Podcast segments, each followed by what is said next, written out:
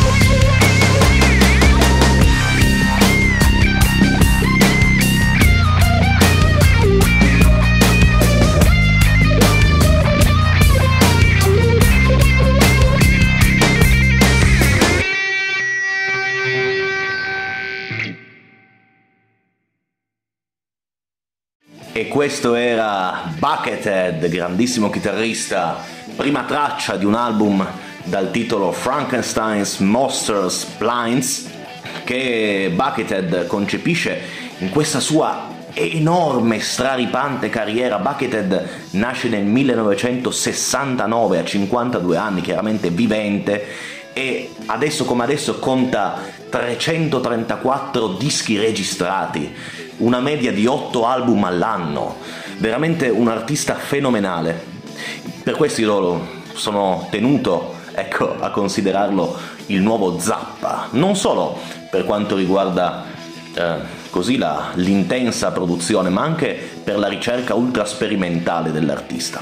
Questo, dicevamo, un album molto particolare, un album che chiaramente è tra i miei preferiti. Non li ho ascoltati tutti, di giorno in giorno vado a trovarne di nuovi, perché altrimenti sarebbe impossibile.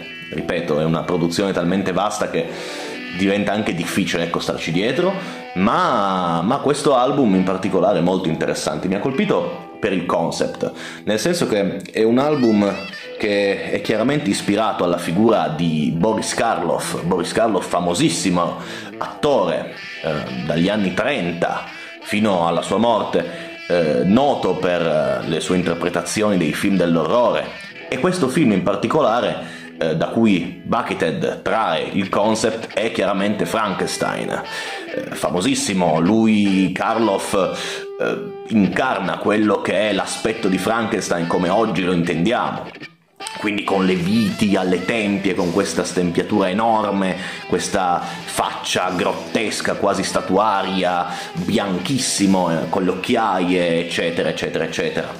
E la particolarità è questa, la particolarità è che è un disco che conta trenta minuti circa di durata ed è composto da tre tracce.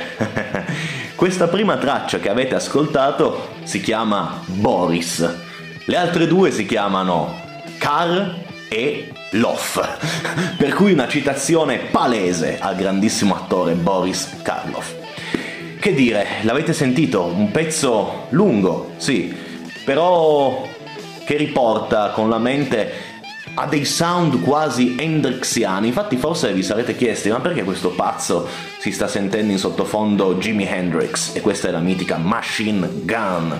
Per quello, per, perché io la prima volta che ho ascoltato veramente in maniera più analitica da solo a casa Buckethead, mi sono veramente sentito quasi in questa atmosfera puramente anni settanta, puramente di sperimentazione pura del, dell'ultimo Hendrix, quello dei Band of Gypsies, un po' blues, un po' funky.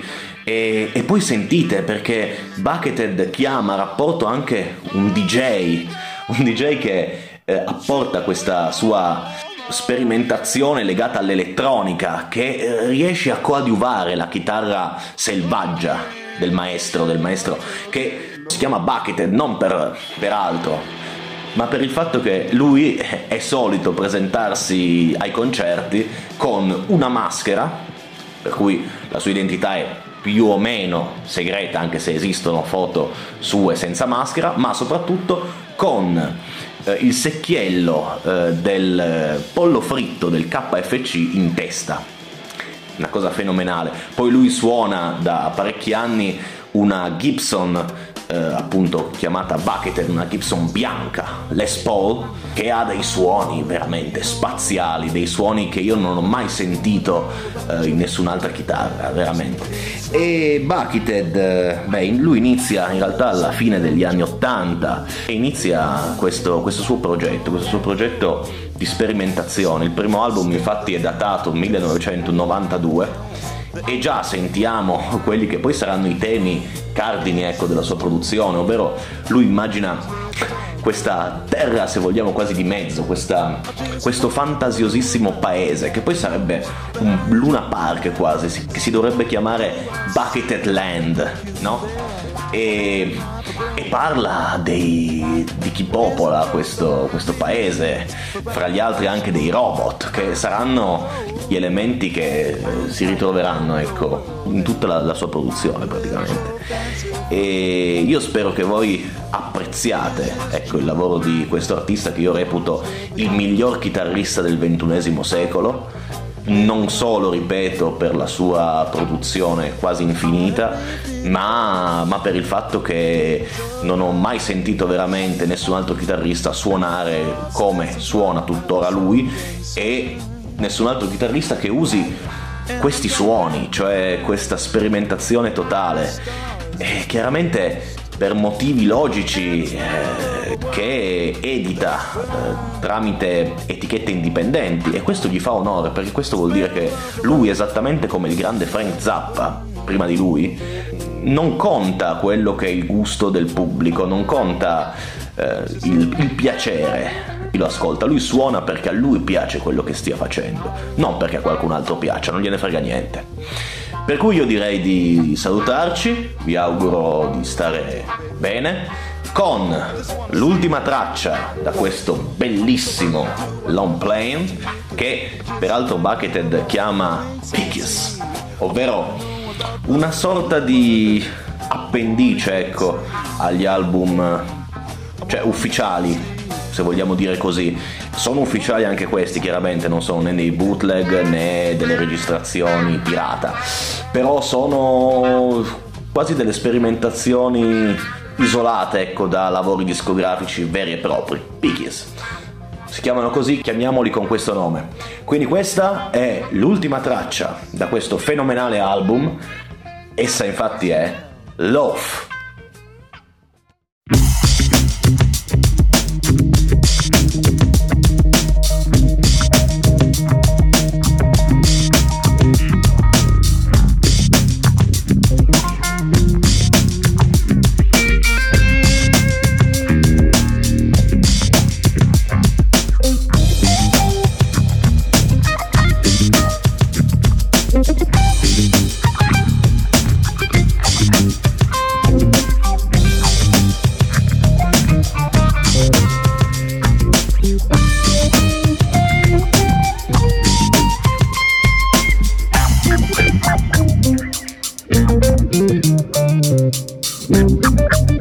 Thank you.